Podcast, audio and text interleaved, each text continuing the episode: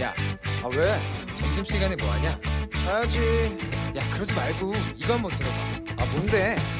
지금 당장 라디오를 켜봐 나른한 오후 깨울 시사 토크쇼 모두가 즐길 수 있고 함께하는 시간 유쾌하고도 신나는 시사 토크쇼 오태훈의 시사본부. 네, KBS 제1라디오 오태훈의 시사본부 2부 시작하겠습니다. 이 시각 가장 중요한 뉴스들 정리해드리는 시간입니다. 방금 뉴스 KBS 보도본부 박찬형 기자와 함께합니다. 어서 오세요. 네, 안녕하세요. 예, 쿠팡 물류센터발 집단 감염 이게 부천에 이어서 고양에까지 확진자가 나왔다고요. 네, 그렇습니다. 지금 쿠팡 측이 고양 어, 물류센터에서 확진자가 나와서 바로 해당 센터를 지금 폐쇄를 했고요. 어, 고양 물류센터 직원 한 명이 어, 지난 아, 그저께 26일입니다. 그저께 발열 증세가 있어서 어제 검사를 받았는데 어제 밤 늦게 확진 판정을 받았고요. 네. 어, 해당 직원이 어, 확진 판정을 받은 즉시 직원하고 접촉한 직원들을 바로 어, 집으로 돌려보내서 자가격리 시켰고요. 오늘 아침에 출근한 그 대상자들한테 메시지 보내서 출근하지 말아라. 음. 집에 있어라. 이렇게 안내하는 메시지를 보냈습니다. 지금 물류센터의 직원이 한 500여 명 된다고 하는데 해당 네. 직원들에 대한 검사도 아마 이루어질 것 같고요. 지금 현재까지 부천 물류센터 그러니까 고향과 달리 부천 물류센터에서 나온 확진자가 69명입니다. 네. 오늘 새벽 0시 기준으로 전체 검사 대상자가 4,100여 명 됐는데 어. 이 전체 중에 82%에 대한 검사를 마쳤다고 하고요. 오늘 예. 안으로 모두 끝낸다고 하니까 그렇게 되면 확진자는 좀 더 늘어날 것 같습니다. 만일 고양 물류센터가 지금은 한 명이 나왔는데 우리가 모르는 사이에 부천처럼 이미 2차 감염들이 많이 번졌다면 또 다른 어, 방역의 그 긴장의 대상이 될 수밖에 없는 그런 상황이고요. 어, 이점 이태원 클럽에 이어서 쿠팡 물류 어, 센터발 집단 감염이 확산되면서 어제 하루 신규 확진자가 아, 79명이 나왔습니다. 많이 나왔어요. 네, 많이 예. 나왔어요. 지금 해외 유입 빼고 국내에서 발생한 것만 68명이거든요. 그러니까 그동안 뭐 최근 며- 어, 며칠 전까지만 해도 10명대, 20명대도 나왔다가 뭐 40명대로 올라갔다가 지금 79명으로 갑자기 늘어났는데 70명대 기록한 게 지금 50여일 만이라고 합니다. 지금 네. 정부도 이 상황을 굉장히 심각하게 바라보고 오늘 그 홍남기 부총리, 유은혜 부총리 그리고 박능우 보- 보건복지부 장관 비롯해서 관계자들이 지금 긴급 회의를 한다고 해요. 회의를 해요. 음, 긴급 회의해서 예. 지금 학생들 1, 2, 3차 나눠서 등교하고 있는 걸 예. 계속 가야 될지 어. 다시 원래대로 원격 수업으로 되돌려야 될지 이런 부분을 논의한다고 그러고 예. 지금 사회적 거리 두기도 지금은 생활 방역 체제인데 네. 다시 옛날로 돌아갈지 여부도 음. 오늘 회의를 통해서 결정하기로 했다라는 소식까지 들어왔습니다. 이후 들어오는 소식은 속보 통해서 들어야 될 것 같습니다. 알겠습니다. 오전에 속보가 또 있었습니다. 한국은행이 기준금리 인하했어요. 그렇습니다. 오늘 한국은행 금융통화위원회 열었는데요. 여- 현재 연, 연 0.75%인 기준금리를 0.25%포인트 낮춰서 연 0.5%로 낮췄, 어, 낮췄습니다. 3월에 한번 낮췄다가 2개월 만에 다시 낮췄는데 네. 지금 미국 기준금리가 3월 기준으로 해서 0.0에서 0.25%니까 간격을 조금 음, 좁혀놓은 거죠. 네. 어, 0.5%로 이제 예상 밖으로 계속 이렇게 낮춘다는 건 그만큼 해외발 위험도 높고 국내에서도 이제 기업들이 받는 타격이 크다고 지금 봐서 어, 이 통화 당국이 이런 정책을 펴는 건데 이게 또 마냥 내릴 수가 없는 게 네. 우리는 그 달러랑 또 다르거든요 원화는 그렇기 때문에 자꾸 0%대로 자꾸 낮추다 보면 예를 들어서 MMF 같이 단기 금융 상품 같은 경우는 그나마 지금 글로 돈들이 막 쏠리고 있거든요. 네. 아주 금리는 낮기는 하지만 안정적이니까. 근데 이렇게 금리가 자꾸 낮아지면 단기 금융 상품의 매력이 떨어져서 사람들이 그걸 구입을 안 하게 되면 네. 또 기업들이 급하게 쓸 단기 금융 조달을 하는 방법이 또 없어지게 됩니다. 그렇기 어. 때문에 0.5에서 뭐 0.25까지는 낮출 수 있다라는 말이 나오고는 있지만 네. 상황이 이렇게 녹록지는 않은 그런 상황이고요. 금리는 모든 기업들한테 포괄적으로 이렇게 한꺼번에 다 주는 정책이잖아요.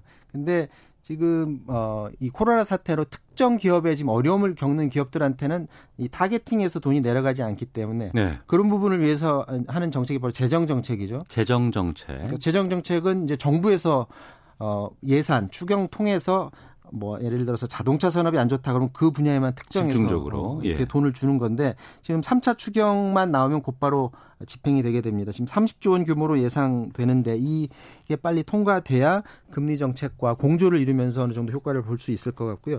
오늘 홍남기 부총리가 콕 집어서 한 분야에 대해서 어, 집중적으로 지원하겠다라는 계획을 내놨는데 어디예요? 이게 바로 자동차 부품 산업 분야입니다. 어. 대기업이 아니라 예. 중소기업, 중견기업을 타겟팅해서 어, 지원을 하겠다라는 건데 자동차 부품 산업 분야에 5천억 원 규모의 상생 특별 보증을 공급하겠다라는 건데 유동성을 지원을 해서 현재 위기를 좀 버틸 수 있게 해주는 거고 기업이 좀 버티면 당연히 그곳에서 일하는 일자리도 어느 정도 보존이 되는 그런 효과를 볼 수 있겠죠.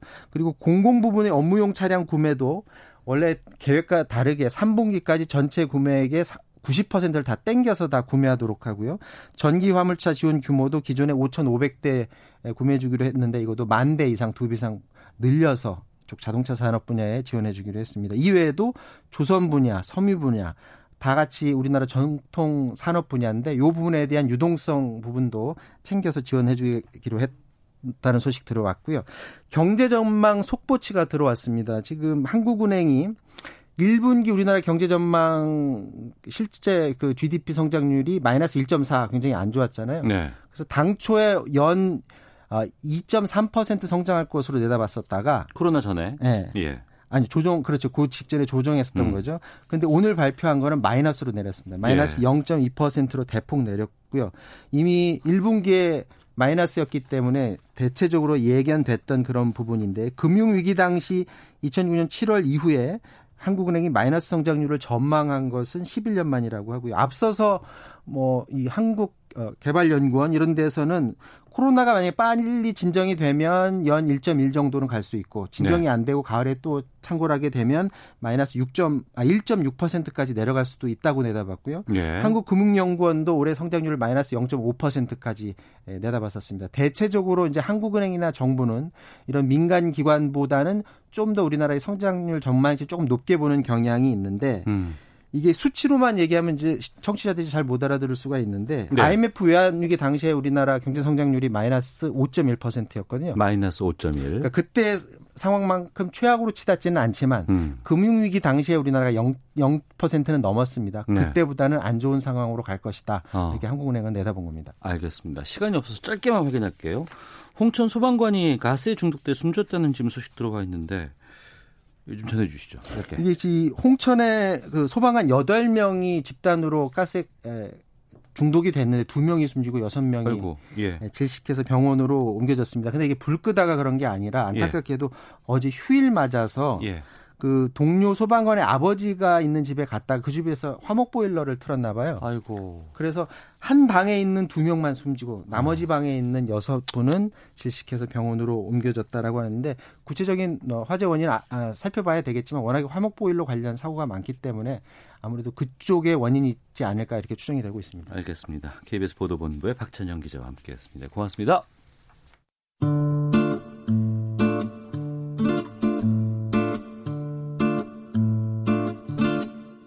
오태훈의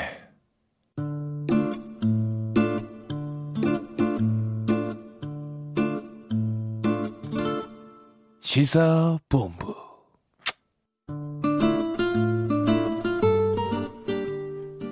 네, 어, 시사본부는 청취자 여러분들의 참여 기다리고 있습니다. 샵 9730으로 의견 보내주시면 되고요.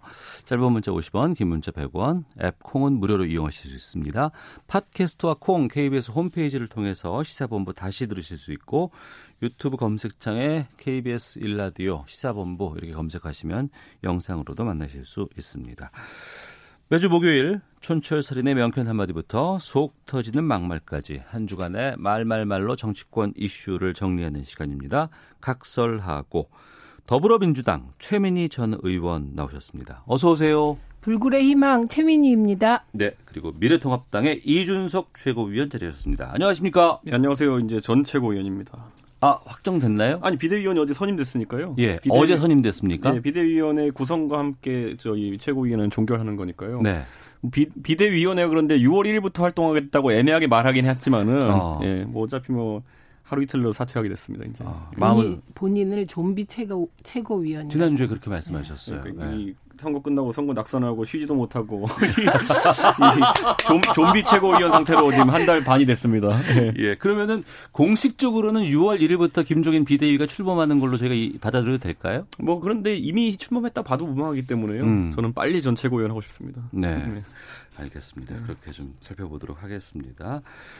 자, 이번 주에도 지금 어, 이용수 할머니 두 번째 기자회견이 있었고 또 민주당 윤미향 당선자에 대한 보도들 많이 쏟아지고 있었습니다.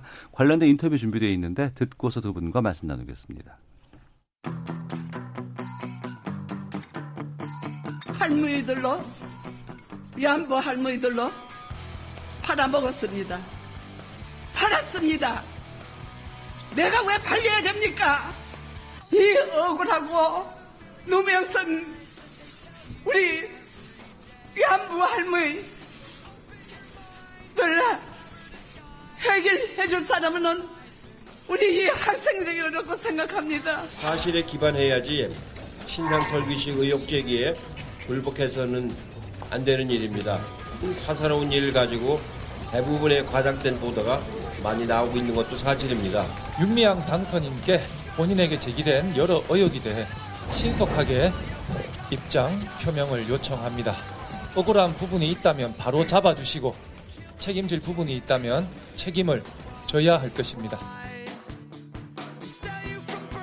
네, 어, 이용수 할머니 그리고 더불어민주당의 이해찬 대표 방금 들으신 목소리는 김혜영 최고위원의 목소리였습니다.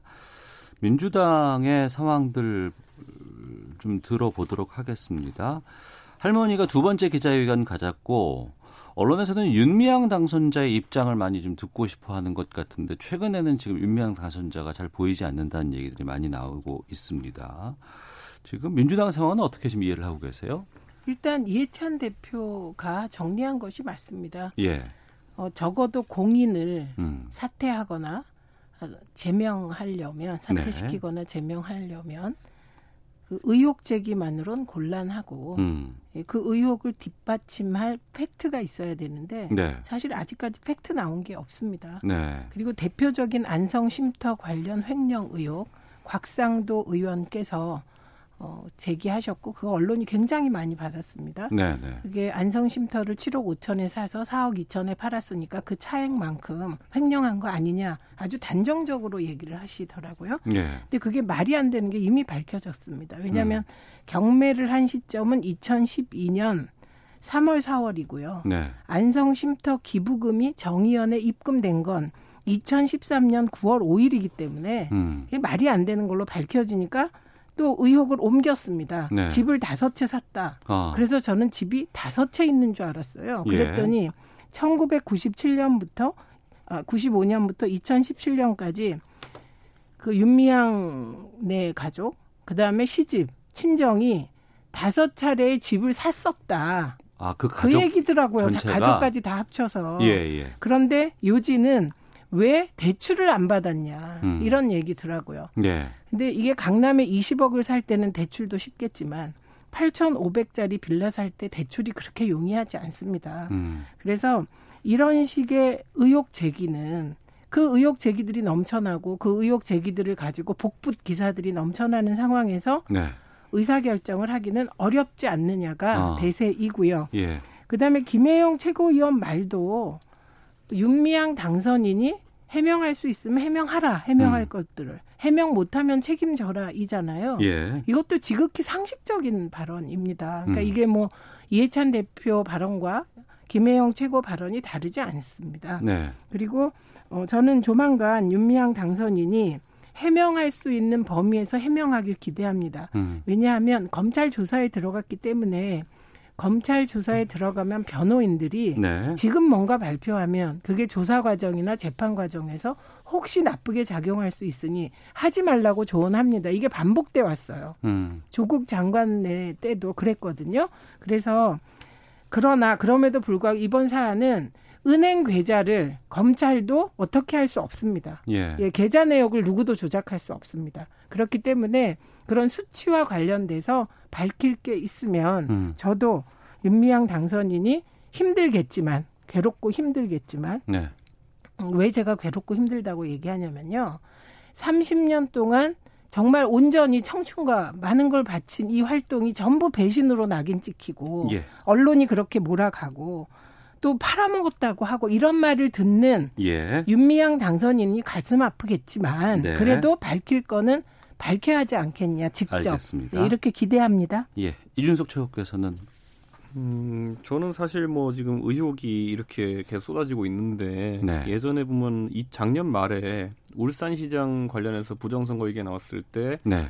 그때 송철호 시장이 뭐라 그랬냐면은 눈이 내릴 때는 쓸어봐야 소용없다. 음. 눈이 다 내린 다음에 한번 쓸어서 이제 소명하는 기회를 갖겠다는 취지로 이야기했거든요. 예. 윤미향 당선인이 그런 전략을 택하는 것이라면 뭐 인지상정이 아니 뭐 이해할 수 있습니다. 그거는. 네네. 근데 다만 그때 송철호 시장이 그럼 그렇게 얘기하고 눈을 제대로 쓸었느냐? 음. 쓸지 못하고 지금 검찰 수사까지 받고 지금 주변 사람들이 뭐 정치장보 위반도 나오고 뭐 이런 상황이거든요. 보면은. 네.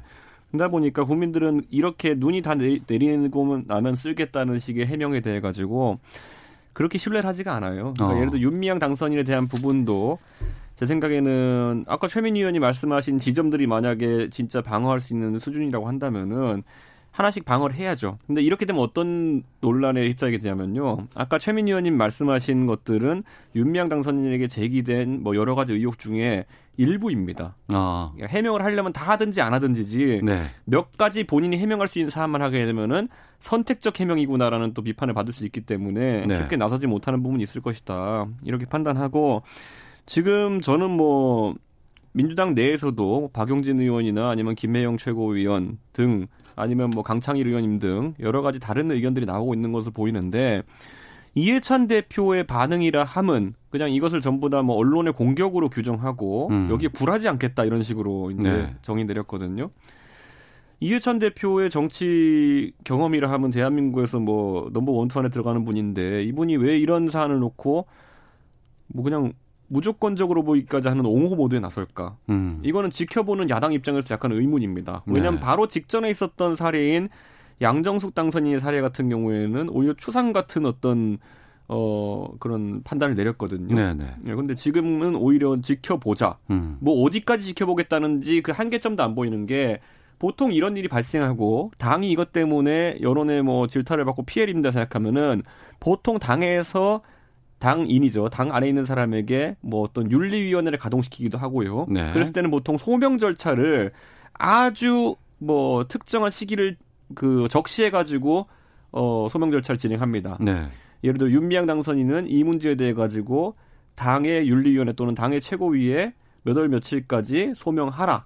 라고 이야기할 수 있거든요. 근데 지금 민주당에서 윤미향 당선인에게 뭐 해명을 기다린다는 말만 했지 해명을 언제까지 해라라는 그런 기한을 적시한 적은 없는 걸로 알고 있거든요. 네. 저는 이게 그러다 보니까 실제로 이거는 뭐 어, 진실 규명에 대한 의지가 없다라고 판단할 수밖에 없는 부분이다. 음. 그래서 저는 그 부분은 왜 민주당이 안 하고 있는지 잘 모르겠습니다. 예를 들어 윤명 당선인에게 뭐 길면 긴 대로 짧은 짧은 대로 뭐 예를 들어 한 5일 정도의 기간 내에 아까 말했던 계좌라든지 이런 것 오히려 이거는 윤명 당선인의 부담을 줄일 수 있는 것이 예. 아까 말 언론을 상대하는 게 아니라 당이 특정한 사안들을 지목해가지고 뭐 여러 제기된 의혹 중에 A, B, C에 대해 가지고는 5일 내로 소명해라. 이렇게 하면은 윤명 당선인도 뭐 언론과 치고받을 상황이 아니거든요. 음. 그거 왜 안 하는 거죠? 네.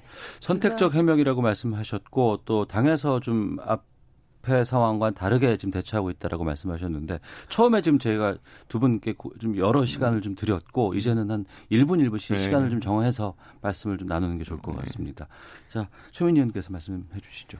어, 우선 이게 참 웃기는 상황입니다. 음, 음. 왜냐하면 곽상도 의원이 2012년에 경매로 집 살 때 쉼터에서 횡령한 걸로 샀을 것이다. 횡령일 가능성이 높다. 의혹 제기를 해요. 네. 근거를 누가 대야 됩니까? 음.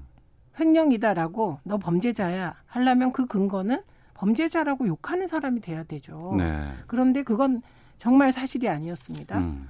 그런데 왜 그 사실 아닌 부분을 계속 던져도 그건 문제가 안 되죠. 우리 음. 사회는. 저는 네. 이 점이 참 굉장히 그 문제의식을 크게 느끼는 부분입니다. 그다음에 전 오히려 미래통합당이 곽상도 의원을 TF에 넣거나 TF 팀장이신가요? 음. 예, 네. 이상합니다.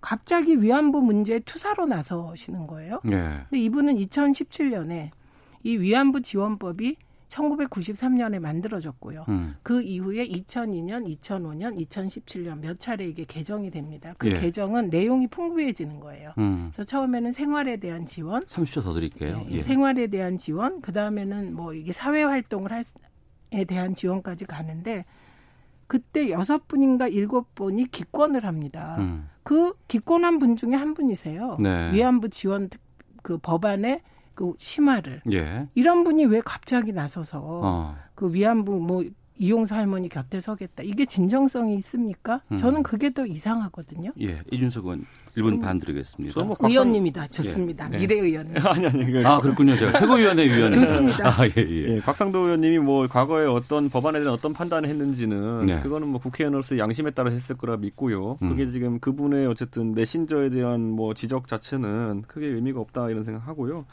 다만 이제 저는 아까도 계속 지적했지만은 이 사안을 조기에 종결할 의지가 있다고 한다면은 훨씬 더 적극적으로 민주당이 나서야 되는 거 아니냐. 사실 네. 미래통합당 입장에서는 TF 구성이 늦었어요. 예. 네, 다른 어떤 의혹 사안이라는 게 비해서 왜냐 오히려 아까 말했던 것처럼 위안부 문제라 함은 국민적인 관심사이고 이걸 뭐 예를 들어 아무리 외과 수술적으로 저희가 이런 회계 부정이나 아니면 이런 것들을 어, 비판하기 위해서 나섰다 한다 하더라도 중간에 다른 메시지가 혼입될 개연성이 충분하고 예. 이미 보면 일부 뭐좀 극우적인 성격을 가진 학자들이나 이런 사람들이 끼어들어 가지고 메시지가 음. 지금 혼란스러워지고 있는 건 사실이거든요. 예. 그러다 보니까 굉장히 조심스럽게 오히려 통합당이 접근해 왔던 것이고 오히려 한편으로는 이거는 민주당이 나서 가지고 자체적으로 금방 해결이 볼 수 있는 문제이기 때문에 음. TF 구성에서 딱히 할 일이 없다는 그 생각이 그저에 깔려 있기도 했었어요. 예. 근데 이제 사태가 20일 넘게 이제 지속되면서 그럼에도 음. 불구하고 민주당이 아무 노력도 하지 않기 때문에 네. 통합당이 이제 어, TF를 만들어서 활동하게 되는 건데 15초 남았습니다. 저는 글쎄요.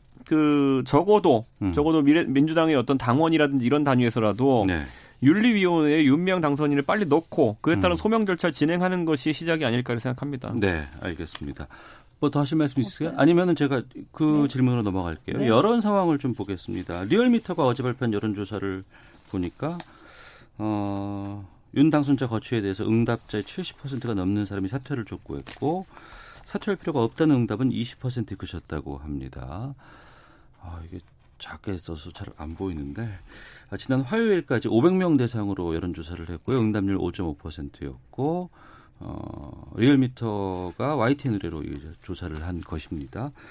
여론은 지금 상당히 좀 이쪽으로 좀 치우쳐 있다고 보는 것 같은데 사퇴를 해야 된다는 입장에 대해서 여기에 대해서 예. 이것은 예. 뭐 당연하죠. 음. 어, 지금 네이버 들어가 보십시오. 기사를 검색해 보십시오. 네. 윤미향 당선인에 대한 비난이 차고 음. 넘치고 예. 그리고 유튜브 일부 들어가면 의혹을 사실로 확정한 음. 그런 것들이 많이 있습니다. 네. 그렇기 때문에 이제 정보 유통이 저는 너무 치우쳐 있어서 음. 그런 결과로 보고 그렇기 때문에 윤미향 당선인이 해명할 걸 해명해야 한다. 네. 그리고 선택적 해명 불가능합니다. 음. 기자들 앞에서 해명하는데 나 요거만 하고 안 할 거야 이럴 수 없습니다. 그래서 제기된 의혹에 대해서 어, 직접 나서서 해명하라는 네. 민주당 내 요구에 대해서 음. 어, 윤미향 당선인이 어, 답 해야 될 시점이 네. 다가오고 네. 있다고 봅니다. 뭐 예. 제2의 조국 사태라고 이제 이것을 일컫는 분들도 있었는데 저희 기억하지만 조국 장관이 그 당시에 음. 그 청문회 때도 그렇고 그다음에 기자회견했을 때도 그렇고 해명했던 부분이 있어서 선택적 해명에 해당하는 부분도 있었고요. 그리고 나중에 알고 봤더니 해명이 부적절했던 것도 있었습니다. 네. 그렇기 때문에 저는 뭐 이번에도 윤미향 당선인이 어떤 형태로 언론과 이런 해명의 기회를 가질지 모르겠지만은 뭐 선택적 해명 충분히 가능하다고 좀 봅니다. 그래서 음. 그런 부분 우려하고 있는 겁니다. 네. 어, 제가 조사 기호 다시 한번 좀 알려드리도록 하겠습니다. 이번 조사는 5월 26일 전국 만 18세 이상 성인 남녀 최종 500명의 응답을 완료했고요. 응답률은 5.5%입니다. 무선 80%, 유선 20%, 그리고 표본 오차는 어, 90 5%. 네, 55% 진례 수준의 플러스 마이너스 4.4%라는 것 알려드리도록 하겠습니다. 자, 어, 청취자 의견 좀 소개해드리고 헤드라인 뉴스 기상청 교통정보 확인하고 와서 두 분과 계속해서 말씀 이어가려고 하는데요. 강명희님께서 윤미향 당선자 왜 침묵하고 있나요? 직접 나와서 해명해야 합니다. 혹시 며칠 더 지나 국회의원이 되면 불특권 체포를 이용하려는 것 아닌지요? 오히려 지금의 침묵이 그동안 활동해온 걸 저버리게 될 것 같아 걱정입니다. 6644님은 윤미향과 정의연의 문제가 많았다면 당선되기도 전에 이렇게 폭로를 했어야 하지 않았을까요? 왜 자꾸 배우, 아, 그래서 자꾸 배우에 누가 있다는 말이 나오는 것 같습니다. 8748님, 최소한 이용수 할머니가 제기한 의혹은 확인이 됐으면 좋겠습니다. 그동안 할머니들에게 들어온 후원금은 얼마나 되는지, 이 돈이 어떻게 쓰여졌는지 저도 알고 싶습니다. 라고 어, 문자들 오고 있는데 여기에 대해서 뭐 두 분뭐 답변하실 거 있으실까요? 없으실까요? 그 우선 예. 정의연 예. 홈페이지 들어가시면 음. 결산 보고서가 있습니다. 네. 그러니까 마지막 분이 말씀하신 건 거기 나와 있고요. 네. 그리고 할머니들에 대한 지원 부분에 대해서 확실히 말씀드릴 수 있는 것은 어, 정대협이 1990년에 결성됐고요. 1993년에 그 위안부 생활 지원법을 통과시킵니다. 그러니까 음. 3년 단체가 3년 활동해서 지원법을 통과시키는 건 굉장한 일인데 네. 그때부터 위안부 할머니 생활 지원에 대한 것은 국가가 국가와 가 책임지고 이후에 지자체가 참여하는 형식으로 진행되어 음. 왔다. 예. 그래서 할머니들이 대개 그 지자체 지원금에 따라 다른데 음. 200만 아 300만 원 내외 그러니까 네. 300만 원 이상이 아닙니다. 300만 원 내외의 지원금을 받고 계시다. 그리고 어, 정의원에서 기부금을 받아서 어떻게 썼는지 사실 홈페이지에 보면 결산에 나와 있고요. 음. 국세청 공시와 정의원 홈페이지에 떠 있는 결산은 다르다. 네. 근데 언론들도 좀 결산 보고서를 꼼꼼히 봐주시면 어떨까 합니다. 음, 예. 그러면 정의교 연대라든가 수요 집회 앞으로의 활동은 어떻게 보세요? 그러면 어, 결국 이용수 할머니가 어떤 방향성을 이제 제시했고요. 네. 결국에는 우리가 이제 가해자인 일본의 사과를 받는 과정 속에 음. 지금까지는 일본 정부를 다그치는 과정이 주가 됐었고 네. 그들의 뭐 어쨌든 망언이나 이런 것들 지적하는 것이 가장 주 활동이었다면은 네. 이용수 할머니는 결국에는 교류 협력 그리고 그 일본 쪽의 청소년이라든지 이런 쪽에게 진상을 알리는 활동이 주가 되어야 된다라고 이야기하셨거든요. 근데 이거는 뭐 위안부 관련 어쨌든 시민사회 운동이라는 것은 철저하게 피해자 지상주의, 피해자 절대주의가 적용돼야 되는 영역이기 때문에 저는 그분들의 입장에 맞게 활, 방향을 전환시키는 것이 옳다 이렇게 음. 보고 그러다 보면 이제 지금의 정의연의 기존 이사진들이나 이런 분들이 거기에 공감을 해줘야 되는데 그러려면 지금까지 활동에 대해서 뭐 그게 잘했다 못했다 이전에 평가는 다시 해야 되는 것이거든요. 네. 그 평가에 좀 적극적으로 임했으면 좋겠다 이렇게 보고 있습니다. 알겠습니다. 어, 이 부분은 너무 중요한 말씀인데 일본과의 교류 협력을 통해서 위안부 문제 해결되지 않습니다. 네 그리고 운동 노선의 차이가 있다면 음. 그건 이용수 할머니는 노, 가, 이용수 할머니의 노선으로 가시고 정의기억 연대는 정의기억 연대가 추, 구하는 네. 국가적 차원의 사죄 음. 그리고 국가적 차원의 배상 이쪽으로 가는 겁니다. 그다음에 청소년의 교류 부분은 전 동의합니다. 음. 네. 아니 근데 근데 이 지금 정의연이라는 단체나 아니면 그 전에 정대협이 많은 지원을 받고 많은 사회에 관심 받았던 거는 네. 할머니들이 함께 하고 계시기 때문이에요. 음. 근데 그거에 대해서 이용수 할머니는 이제 가실 길 따로 가면 된다는 취지로 하는 거는 좀 음. 과도한 부분이 있다고 생각하고 예를 들어 노무현 재단 운영하면서 노무현 대통령의 생각은 따로 있고 우린 따로 있다 이래버리면 그거 희한한 거거든요 보면은. 그러니까 저는 정의기억 연대의 실제 운영 주체는 지금 이제 이사진이겠지만은 사실 그분들에게 그런 어떤 뭐라 될까요? 그 공간을 국민들이 열어준 것은 할머니들을 대리하고 있고 대변하고 있다고 생각하기 때문에 그런 아, 거예요. 그거는 그거는 아, 그렇지 않습니다. 이게 이게 이 위안부 관련한 문제를 정의기억연대만 하고 있는 게 아니에요. 예. 관련 단체가 다섯 개입니다. 그래서 실제로 이용수 할머니가 정의기억연대와만 활동하신 게 아니고 나눔의 집에도 같이 도움을 주셨거든요. 그리고 이 다섯 개 단체들이 다 입장이 다릅니다. 음. 그렇기 때문에 이 중에 정의기억 연대가 가장 원칙적이고 국가적 사죄와 배상을 촉구하는 운동 단체입니다. 네. 그렇기 때문에 저는 이 나머지 단체들과 같이 하셔도 되고 알겠습니다. 정의연하고 같이 하셔도 되고 음. 이거는 노선의 문제 같습니다. 예. 자 헤드라인 뉴스 듣고 기상청 교통정보 확인하고 다시 돌아와서 두 분과 말씀 나누도록 하겠습니다. 김용범 기획재정부 제1차관이 2분기 우리 경제와 관련해 4월이 가장 위축된 달이라면서 내수는 회복되고 있지만 수출은 부진한 흐름을 보이고 있다고 진단했습니다. 중앙선거관리위원회가 4.15 총선 사전투표 조작 의혹을 해소하겠다며 오늘 오후 사전투표 개표 과정 시연에 나섭니다. 통합당 민경욱 의원은 이에 대해 여론 조작이라고 맹비난했습니다. 정의 기억연대 사태가 청와대로 번지는 것을 막기 위해 정의연 한경희 사무총장의 남편인 정구철 홍보기획 비서관이 사의를 표했다는 조선일보 보도에 대해 청와대는 사실이 아니라고 밝혔습니다. 네 차례에 걸쳐 코로나19 자가격리 지침을 위반하고 피부과 결혼식 등을 방문한 30대 남성에게 검찰이 벌금 450만 원을 구형했습니다. 지금까지 라디오 정보센터 조진주였습니다. 이어서 기상청의 강혜종 씨입니다. 네, 먼저 미세먼지 정보입니다. 현재 대부분 지역 보통 내지 좋음 단계 보이고 있습니다. 오늘 이렇게 대기 환경 상태 양호하겠습니다만 밤에 제주 지역으로는 국외 미세먼지가 유입되면서 일시적으로 농도가 높아질 수 있겠습니다. 내일 다른 지역은 괜찮은데 중서부 지역 오전 동안에만 공기가 다소 탁할 수 있겠습니다. 오늘 전국적으로 구름량이 많습니다. 그러나 기온은 어느 정도 올랐습니다. 서울은 예상 낮 최고 기온 조금 초과해서 현재 23도 나타내고 있고 있고요. 강릉 23도까지 오늘 오르겠고 전주 24, 대구 28도 등으로 남부지방은 조금 덥겠습니다. 전국적으로 20도에서 28도의 낮 기온을 보이겠습니다. 오늘 구름 많은 가운데 낮까지 경기 북부와 영서 지방으로 5mm 정도의 비가 뿌려질 가능성이 있고 또 영서와 봉화 등 경북 지역은 오후부터 밤사이 대기 불안정으로 소나기가 내릴 가능성이 있습니다. 소나기 양은 5에서 10mm로 구름대가 세력이 강하지는 않겠습니다.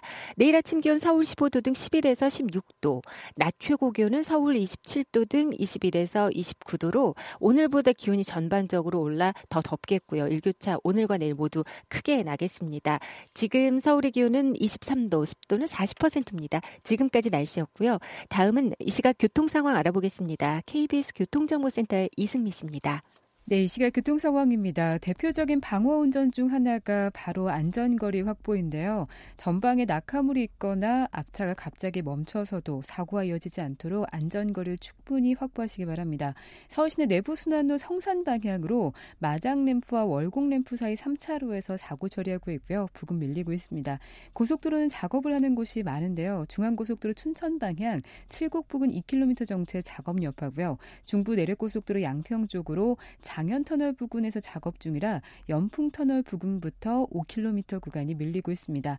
영동고속도로 강릉 방향 여주 부근 1, 2차로에서 도로 보수 작업하고 있습니다. 정체되고 있고요. 만종 분기점을 조금 못 간 곳에서는 승용차에 불이 났습니다. 갓길에서 사고 처리 작업하고 있는데요. 도로의 연기가 자욱합니다. 조심해서 지나셔야겠고요. 현재 부근을 지나는 차량들은 1차로로 소통하고 있습니다. KBS 교통정보센터였습니다.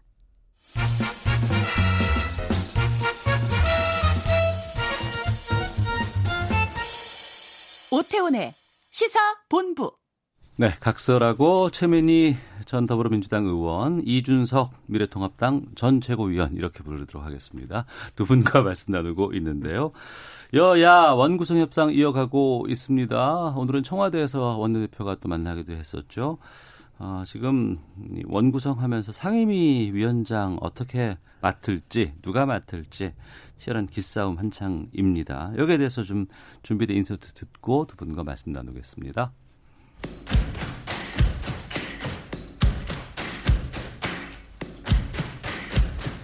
이번에는 법정 기일을 준수했으면 하는 것이 저희들의 생각입니다. 역지사지해서 서로 입장을 잘 챙기면 아마 좋은 결과가 나올 것이라고 그렇게 생각을 합니다. 이번에 압승을 한 민주당에 대해서는 어, 야당일 때 입장을 조금만 좀 고려하시면 제가 오늘 듣고 싶어 했던 말씀을 해주셔서 너무 감사합니다. 국회법에 정해진 어, 제 날짜에 국회를 여는 것 이게 지금 국민이 어, 우리 국회 가장 아, 바라는 바일 겁니다. 이번 기회에 우리가 일하는 국회도 함께 만들어 갔으면 좋겠습니다. 민주당이 180석 가까이 되니까 혹시 인해 전술로 저희들을 압박하는 것이 아니라 네, 이번 주에 주호영 원내대표와 김태년 원내대표가 여야가 어, 첫 만나는 자리에서 화기애애하게 웃으면서 얘기를 하셨고 이 자리에서는 어, 국회법에 정해진 제 날짜에 이걸 다 결정하겠다라는 원래 다 그렇게 처음에 얘기는 하죠. 그렇죠. 근데 이게 길게는 88일까지 지연됐다는 제 기억이 나는데 어떻게 보세요? 지금 뭐 18대 0으로 가겠다는 뭐 얘기도 나오고 11대 7로 합의가 됐다는 얘기도 나오곤 하는데요. 11대 7 합의는 그냥 아니었 있었던 것 같습니다. 근데 어. 뭐 희망사항 얘기할 수 있다 있다고 보고 네. 어, 그런데 이렇습니다. 지금 국민들이 180석 가까이를 이제 정의당까지 합치면 뭐 186 이렇게 되지 않습니까? 열린민주당하고 음. 그렇게 압도적 의석을 밀어준 이유를 생각하면 네. 빨리 경제 위기 극복해라 코로나. 그리고 제발 일 좀 그 화끈하게 처리 좀 해달라 이런 바람이 있었던 것 같습니다. 예. 그러니까 그런 지지자들의 마음을 또 민주당이 외면할 수도 없는 상황 아닙니까? 음. 어, 그러다 보니 두 가지 의미로 180석 뭐, 뭐, 그런 과반을 겨우 넘긴 상황이 아니기 때문에 네. 18개 민주당이 다 가져올 수도 있다. 이런 얘기가 반반의 의미로 나오는 것 같아요. 하나는 어. 정말 숫자의 위험으로 네. 국회를 네. 운영하겠다. 예. 다른 하나는 이제 미래통합당이 워낙 법사위와 예결위를 고수하다 보니 네. 어, 그 부분에 대한 압박 수단 이 두 가지 음. 의미가 섞여 있지 않나 싶습니다. 네, 반반이다. 예. 저는 뭐 18개 다 가져가는 순간 어떤 일이 발생할지는 민주당이 더 잘하고 있을 것이다. 어떤 일이 있을까요? 그러니까 국정 운영에 있어 가지고요. 여야 협치 이런 거 이전에 음. 야당의 견제 수단이 많이 사라지는 것이거든요. 그럼 독재로 갈 수 있다? 독재 뭐 이런 표현보다도요. 음. 저는 국정 운영의 모든 결과에 대한 책임을 여당이 뒤집어 써야 됩니다. 네, 네, 그 네. 말은 뭐냐면 야당이 뭐 물리적으로 반대할 수 있는 수단이 없기 때문에 음. 예를 들어 추경 같은 것들도 여당이 이런 효과를 기대하고 이렇게 했습니다라고 국민들은 선언을 하고 네. 다만 우리가 지금까지 추경들 살펴보면은 일자리 예산 아무리 만들어도 일자리 실질적으로 확보된 것들이 거의 없지 않습니까? 네. 이런 것처럼 결과에 대해서 다만 여야 합의가 아니라 여당 단독으로 진행하는 경우에는 음. 책임도 단독으로 져야 된다는 거. 네. 그게 이제 하나의 부담으로 다가올 것이고요. 저는 오히려 이제 저희 당인 이제 미래통합당에서 아까 말했던 법사위와 예결위 문제에 대해서는 원칙론을 고수해야 된다. 무슨 말이냐면 지금까지 13대 국회 이후로 관행처럼 정착된 소수당의 법사위와 예결위 어, 위원장 네. 직을 꼭 지켜내야 된다 보는 것이 지금 이제 여의도 바닥에서 이제 타협안으로 나오는 것이 소위 알짜 상임이라고 알려지는 국토위라든지 예. 이런 것들을 대신 이제 뭐 미래통합당 제시할 수도 있다 이런 얘기가 나오는데 음. 그거야말로 진짜 야당 포기하는 겁니다. 네. 무슨 말이냐면은 국토위가 알짜 상임위가 된 것은 그 안에서 현안을 많이 다루고 현안에서 다툼이 있는 것이 많아가지고 알짜 상임위가 아니라요. 음. 소위 말하는 국회의원 개개인이 민원성 어떤 예산을 많이 타갈 수 있는 곳이기 때문에 국토위와 교육위가 알짜라고 이제 소문난 것인데 네. 지금의 야당에게 많은 국민들이 기대하는 거는 여당의 폭주를 견제할 수 있는 그러니까 음. 의석은 적지만 견제할 수 있는 그런 힘을 원하는 것인데 그건 사탕이거든요. 국토위원 교, 교육위 같은 어. 경우에는 그 사탕 치우고 예. 강력한 방패나 창에 해당하는 것들을 가져와야 된다. 어. 이건 뭐 사실 어, 지금까지 관습적으로 보장된 권리임에도 보면은 그게 협상이 대상이 되고 있다는 것 자체가 참 우습긴 하지만은 야당은 원칙에서 벗어나면 안 됩니다. 음. 현재와 균형의 원리 뭐 이렇게 얘기를 하면서 야당이 좀 그건 해야 되지 않겠나라는 의견인데. 그러니까 저거를 뒤집어서 말하면 견제와 균형이 과하면 음. 발목 잡기가 되는 거죠.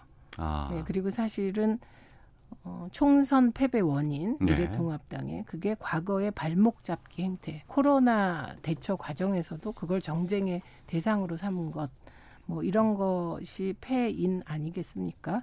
그래서 견제와 균형도 좋은데 사실 법사위에 대해서 저는 문제의식이 굉장히 많습니다. 네. 저는 심지어 일부 법사위원은 개인적인 이해관계에 따라 법안에 대한 입장을 취하는 것도 본 일이 있습니다. 음. 예, 그래서 상임위에서 통과된 법을 예를 들면 원내 전략 차원에서 야당이 잡는 게 아니라 네. 법사위원 개인의 이해관계에 따라 잡는 경우도 종종 발생했기 때문에 음. 법사위에 대해서는 정말 진지한 고민이 필요하다. 네. 그리고 법사위의 자구심사 체계 심사를 폐지하자는 것은 박영선 장관이 법사위원장일 때 음. 그때 어, 새누리당 쪽에서 강력하게 요구한 것이거든요. 아 그래요? 네. 어. 그런데 그것을 지금 뭐 최구심사, 자구심사 이것도 놓아두고 그래서 그걸로 어떤 길목 지키기를 하겠다. 이 말은 발목 잡기로 들리거든요. 음. 그래서 어, 결국 타협이라는 건 양보를 한쪽만 하면 안 되고 같이 양보해야 되잖아요. 네. 그러니까 어느 지점에서 양보할 수 있을지. 예를 들면 법사위의 역할을 확 축소하는 거죠. 예를 들면 법사위의 이제 자구심사, 체계심사에 머무는 기간을 네. 뭐 확 줄인다든지 음. 이런 식의 타협안이 나올 수 있다면 네. 저는 그런 것도 괜찮다고 생각합니다. 그런 어떤 법사위원장 또는 법사위의 권한을 극도로 활용해가지고 야당에 어쨌든 힘을 세웠던 분이 아까 언급된 박영선 의원이거든요. 음. 그렇기 때문에 그 당시에 뭐 그런 부분에 대해 새누리당이 분통을 터뜨렸으니까 그걸 바꾸자고 했겠죠. 네. 근데 결론은 뭐냐면 안 바뀌었어요. 어. 그건 뭐냐면 그게 야당의 고유한 권한이라는 인식이 더 컸기 때문에 그랬던 것인데 저는 음. 그렇다면 이번에 여당도 그 당시의 사례 본인들이 이제 19대 국회, 18대 국회에서 소수당으로서 그 권한을 잘 활용했던 것을 생각하면서 지금도 그 견제에는 어느 정도 좀 동의를 해줘야 되는 것이 아닌가 이런 생각하고요. 예결위는 이번에 특히 되게 중요하다고 좀 보는 것이 지금 뭐 코로나라는 그 비상식으로 맞아가지고 추경이 지금 3차 추경까지 예, 가고 예. 이제 추경이 빈번해질 것으로 예상되고 음. 추경의 음. 범위가 커질 걸로 예상됩니다. 그렇기 때문에 그 안에 있어서 우리 국민의 세금으로 들어가는 부분에 대해서 알겠습니다. 야당이 적절하게 제어하지 않으면은 음. 이거는 뭐 충분한 효과를 낼 수 없는 추경들도 나올 것이다 이렇게 봅니다. 근데 네. 그동안의 경험상 야당이 별로 유능하다는 느낌을 안 줬는데 음. 김종인 비대위원장이 되셨으니 경제를 잘 아시잖아요. 예. 조금 유능하고 효율적으로 어. 견제를 하는 방식을 생각했으면 좋겠고 아까 말씀하셨듯이 저는 국정의 무한 책임은 정부 여당이 지는 거라고 생각합니다. 음.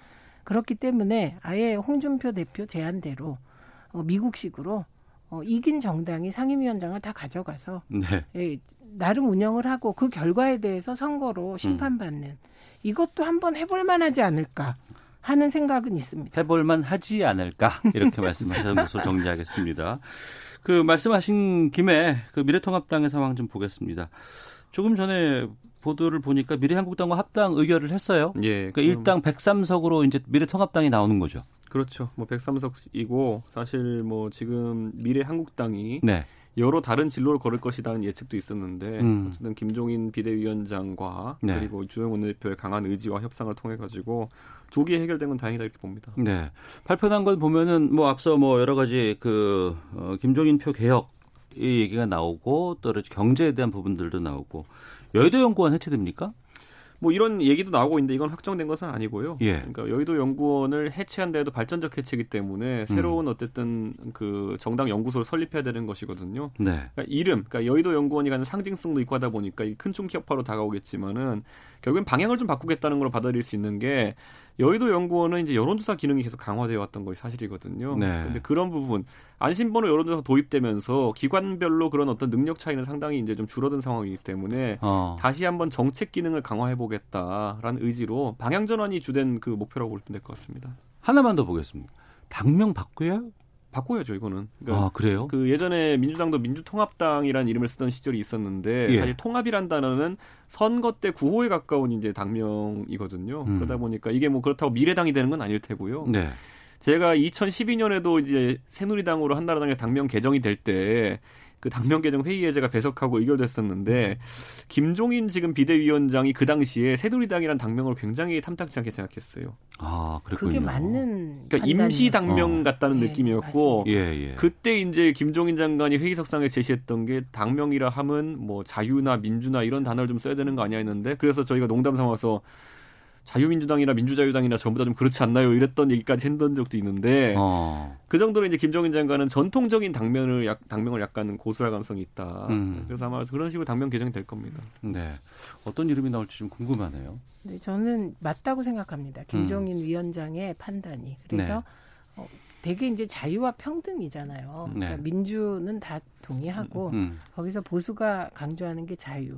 그리고 진보가 강조하는 게 평등입니다. 근데 네. 우리는 평등을 못 쓰죠. 왜냐하면 음. 북한의 존재 음. 때문에. 그래서 민주로 가는 건데 음. 진보 쪽은. 근데 그 자유라는 이름이 들어가야 되는 거죠. 음. 자유당에 초반에 있었고 그다음에 자유한국당이 있었고 민주자유당도 민주자유당도 있었고 네. 아 그랬네요. 네. 자유가 들어간지 자유민주연합도 있었죠. 음. 자민련. 네. 그래서 아, 예, 보수의 그랬네요. 가치는 자유와 품격입니다. 아 알겠습니다. 자, 각설하고 여기서 마치도록 하겠습니다. 최민희 전 더불어민주당 의원, 이준석 미래통합당 최고위원과 함께했습니다. 두 분 말씀 고맙습니다. 고맙습니다. 감사합니다. 오태훈의 시사본부는 여러분의 소중한 의견을 기다립니다. 짧은 문자 50원, 긴 문자 100원의 정보 이용료가 되는 샵 9730, 우물정 9730번으로 문자 보내주십시오. KBS 라디오 앱 콩은 무료입니다. KBS 라디오 오태훈의 시사본부. 지금 여러분은 대한민국 라디오 유일의 점심 시사 프로그램을 듣고 계십니다. 네, 한 주간의 시사 이슈를 법률적인 관점으로 풀어보는 시간입니다. 시사법정. 오늘도 신유진 변호사와 함께합니다. 어서 오세요. 네, 안녕하세요. 예. 네, 오태훈의 시사본부 2주년 예, 예. 기념을 제가 축하드리면서 예. 어, 작은 어, 웃음, 재미를 선사해 드리고자 예. 어, 성대모사를 준비했습니다. 뭐 하시려고요? 어, 유해진의 타짜. 예, 예, 예. 어, 타짜에서 예. 유해진이 이제 왜 하트를 치느냐. 어. 아, 개평도 없고, 소개비도 없고, 아이, 뭐 돈 벌려고 칩니까? 재미로 치는 거지. 아니겠어요? 아, 아, 타짜가 바로 옆에 있네요. 그럼요. 네, 재미로 치는 것도 있고. 네. 대한민국 오후 유일의 네. 스타 토크 아. 라디오 프로그램 또 하나 아. 있습니다. 예. 네, 이정재의 음. 그 관상. 관상. 네, 아, 네, 예, 예, 예. 편안하게 갑니다, 이번에는. 어, 수양대군? 네네. 예, 예, 예. 이보게 관상가 양반. 내가 왕이 될 상으로 보여. 내가 왕이 될 상으로 보이나 말이야.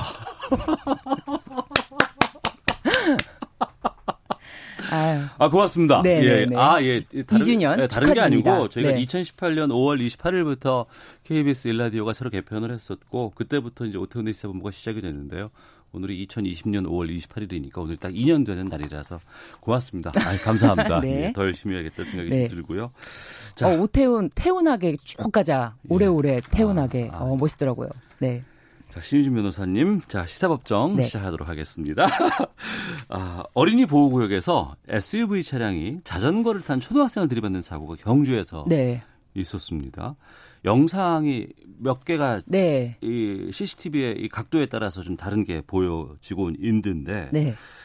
아이를 200m 넘게 운전자가 쫓아와서 일부러 사고가 냈다 이런 주장도 지금 나오고 네, 있어요. 네, 피해자 측이 그렇게 얘기를 하고 있는데요. 네. 저도 처음에 영상이 공개된 게 그 사고 나는 그 장면까지 찍힌 영상을 봤는데 네. 전 사실 그 영상을 처음 봤을 때 빨리 돌린 줄 알았어요. 너무 빨리 쫓아와서 깜짝 어. 놀랐어요. 그러니까 예, 예. 자, 자전거가 앞에 가면은 자동 자동차는 그 시야에서 보이면은 이제 저걸 피해야겠다라고 생각하는데 쫓아오는 느낌이 정말 명확했거든요. 예, 예. 사고가 난 거에서 끝났길래 어떻게 됐는지가 너무 궁금했는데 다음 후속 영상을 보니까 네. 다행히도 음. 아이가 일어났어요. 예, 예. 일어나서 어 오히려 그 운전자에게 막 인사를 하고 예, 예, 막 사과를 하는 그런 듯한 모습을 봤는데 그 알고 봤더니 그 놀이터에서 그 차주의 딸과 그 아홉 살짜리 그 어, 피해자 피해자가 이제 피해자가 어, 뭐 차주의 딸을 좀 때렸다고 해요. 음. 그래서 그 어머니가 화 화가 나서 쫓아왔다. 음. 이런 얘기가 있는 거죠. 네. 교통사고는 이제 운전을 하다 보니 실수로 네. 아니면 예기치 않은 상황 때문에 사고가 나는 경우도 네. 있고. 근데 그때 이제 과실이라고 하잖아요. 네, 그렇죠.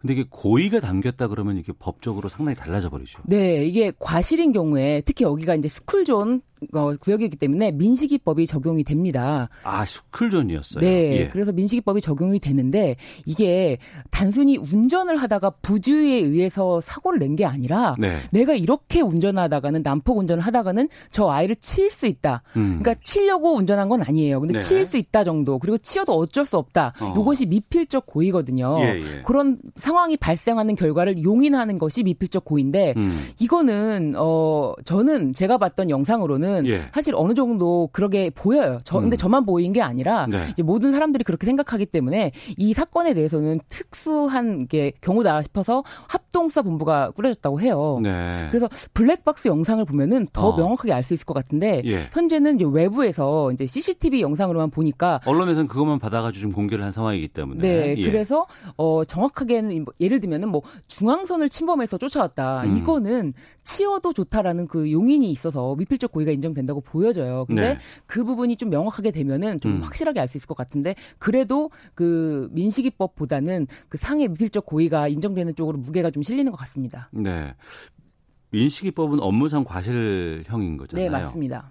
그리고 이 고의범은 특수상해로 가야 네. 되는데 네. 이거 형량 같은 게 달라집니까? 사실 형량이 달라지는데 예. 그 최고형은 그 민식법이 더 높아요. 1년 이상 15년 이하기 때문에. 네. 근데 이제 특수상해 같은 경우는 자동차가 위험한 물건이기 때문에 음. 1년 이상 10년 이하입니다. 그런데 네. 그런데 어 특수상해는 벌금형 규정이 없고요. 음. 그 민식이법은 벌금형 규정이 있습니다. 아, 그래요? 그렇기 때문에 운전자는 네. 아무래도 나는 이거는 일부러 치려고 했던 건 아니다. 그래서 음. 이거는 과실이다라고 주장을 해서 벌금형 쪽으로 갈 수 있도록 네. 어 주장을 할 것 같아요. 음. 민식이법 도입된 시행 된 지 지금 두 달 지났고 네. 경기도 포천에서 법 시행 이틀 만에 1호 위반자가 나왔고 네. 최근에 이 위반 사례가 계속해서 발견되고 있다면서요. 네, 사실 뭐 최근에 전주에서도 이제 스쿨존에서 사고가 났는데 두 살짜리 만 두 살짜리 남자아이가 예 사망 사고가 예. 났습니다. 예.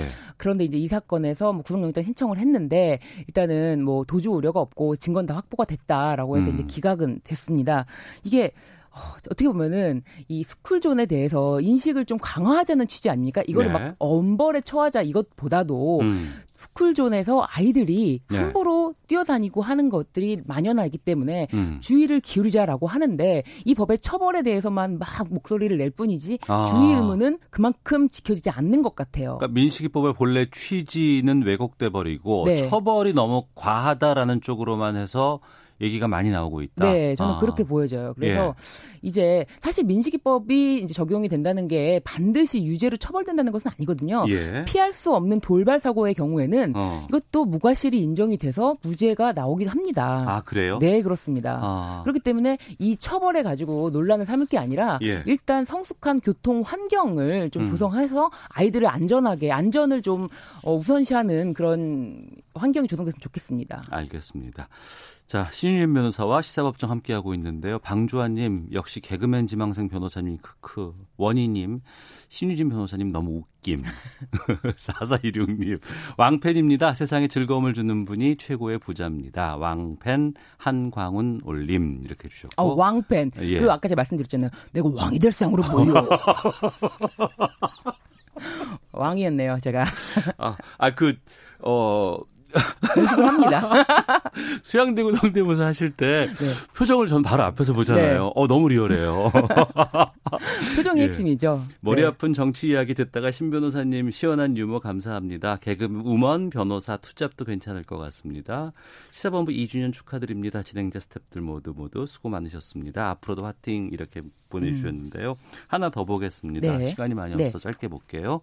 서울 구의역에서 스크린도 고치다가 숨진 김군의 사주기가 네. 오늘입니다. 이때 위험의 외주화 네. 많이 얘기를 하고 이거 고쳐야 된다. 네. 김용균법도 만들어지기도 네, 그렇습니다. 했었고. 지금 상황 어떻게 보세요? 아 이게 진짜 4주년이 되었는데도 음. 어 사실은 이 산업안전보건법이 일부 개정이 되었습니다. 네. 그렇지만 이 실질적으로 이 위험한 환경은 아직도 여전하고요. 음. 그리고 당시에도 2인 1조 시스템이 위험한 일에는 2인 1조 시스템이 가동되어야 한다라는 것이 원칙이 지켜지지 못했어요. 그때 뭐, 부터 일부러 아 그때부터도 네 예, 예. 그때도 그렇고 지금도 사실은 지켜지기가 매우 어렵고 계속해서 사망 사고가 네, 나오잖아요. 최근에도 예. 뭐 삼표 시멘트 공장에서 또 컨베이어 벨트에서 예, 예. 2인 1조를 지키지 못해서 사망 사고가 어. 발생이 했어 발생이 됐습니다. 예. 그런데 이거는 이 안전한 작업 환경을 만들지 못하는 음. 지금 책임 작업 환경에 대한 전반적인 책임이 문제가 되는데 예. 이것에 대해서 사실은 그 산업안전보건법은 부족하다. 그 음. 그 김용균 법으로 발의가 돼서 개정이 됐지만 그것만으로도 뭐 큰 일을 했죠. 그렇지만 그것만으로는 전혀 부족한 것이 그 기업의 책임자들 네, 그 책임자들에 대한 어떠한 처벌도 없기 때문에 음. 계속 위험의 외주화는 지금도 계속 되고 있다는 거죠. 현재 진행, 진행형이라는 것이 문제입니다. 네. 시사본부에서는 김영균법을 통과시켜야 한다라고 얘기를 하고 많이 말씀도 나눴고 김영균 씨의 어머니께서도 네. 직접 나오셔서 말씀도 해 주셔서 결국엔 통과가 됐는데 네. 통과가 된 이후에 그렇게 원해서 했는데도 불구하고 달라지는 게 없다는 건 좀 너무 아프네요.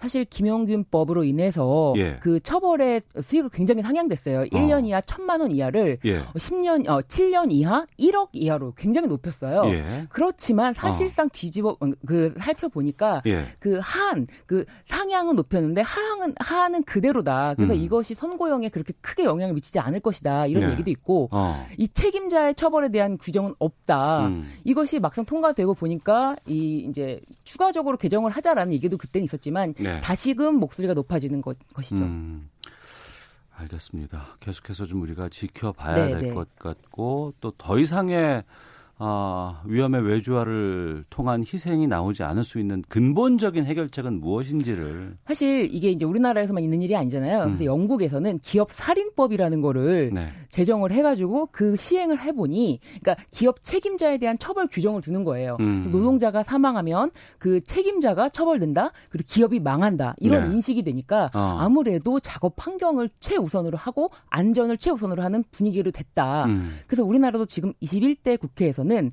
그 중대재해기업 처벌법 이거를 이제 발의하려고 준비 중에 있습니다. 음. 사실 2017년에 발의는 됐었어요. 근데 이제 20, 대 국회에서 처리가 되지 못했죠. 알겠습니다. 네.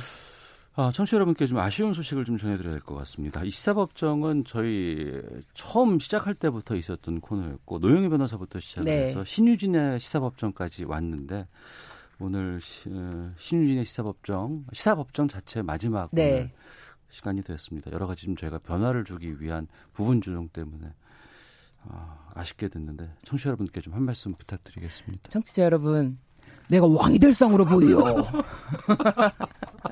다음에 또 만나요. 임돌세님께서 라디오를 듣다가 신 변호사님 얼굴 보러 유튜브에 들어왔습니다. 라고도 인사를 주셨는데, 어, 신임 변호사와 지금 한 6개월 정도 우리가 네, 넘게 했었죠. 넘게 예, 하면서 상당히 좀 이렇게 적극적으로 말씀도 해주시고 또 분노되는 지점이 저하고 참 맞, 네. 가까워서 참 음, 저는 케미가 너무 좋았습니다. 그래서 예. 저도 다른 프로그램보다 네. 그 오태훈의 시사 본부 나올 때 가장 음. 즐거운 마음으로 왔습니다. 다음에 또 연락드릴게요. 네, 저희가. 다음에 또 만나요. 예, 자 신진 변호사와 시사법정 마치겠습니다. 고맙습니다. 안녕히 계세요. 예, 시사본부도 여기서 인사드리겠습니다. 내일 뵙겠습니다. 안녕히 계십시오.